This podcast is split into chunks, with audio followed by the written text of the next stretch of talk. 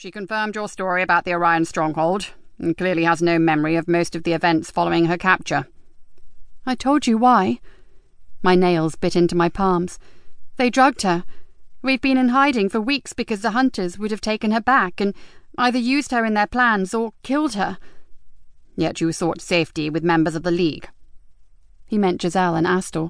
No matter what I said, he and the other mages refused point blank to accept they'd had a change of heart. Didn't stop me trying to explain. No, none of us worked for the League.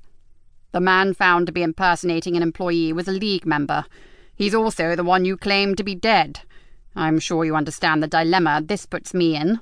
You lied to us. Because you'd have killed him, I said. He renounced the League and helped us get Cori out of their stronghold. Then he helped us find safety when nobody else would. And I'd repaid him by snapping at him at every turn.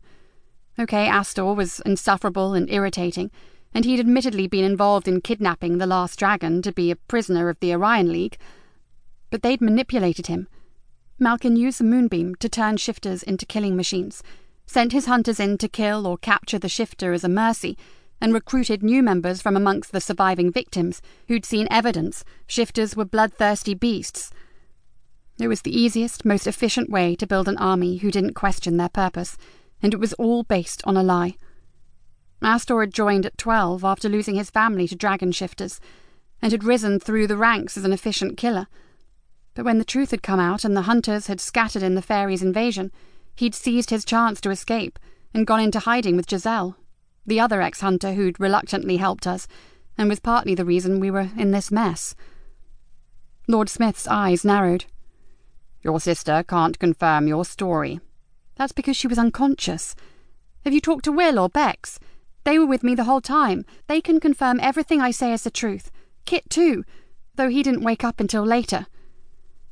Yes, said Lord Smith, but they might be lying to aid you. They don't need to, I argued. We're all prisoners here, even though we helped you fight off the hunters. As I said, I'm considering your sentence, said Lord Smith. We can't have people who aided and abetted dangerous killers running around, considering the League's recent attacks. However, I'd like to offer you the chance to speak with your sister. On what condition? I asked warily. That you tell me the truth. What do you know about the moonbeam? Not enough, I said honestly. It can create portals, but I don't know where to. That's what happened to Astor and Giselle. Conveniently. I bit my tongue frustrated to have ended up on this subject again. We'd needed the moonbeam to wake Cori up from her coma, but Giselle had tried to steal and destroy it because of the way Malkin had used the device against hunters and shifters alike. In doing so, she'd fallen into the portal the moonbeam created. Then Astor had followed, picking the unknown over an instant execution at the Mage's hands. But aside from creating portals and giving shifters a power boost, I didn't know what other powers the moonbeam hid. Neither, apparently, did the Mage Lords. Though the one thing I did know was that it didn't work for anyone else the way it did for shifters, even if Malkin had used it against us all these years.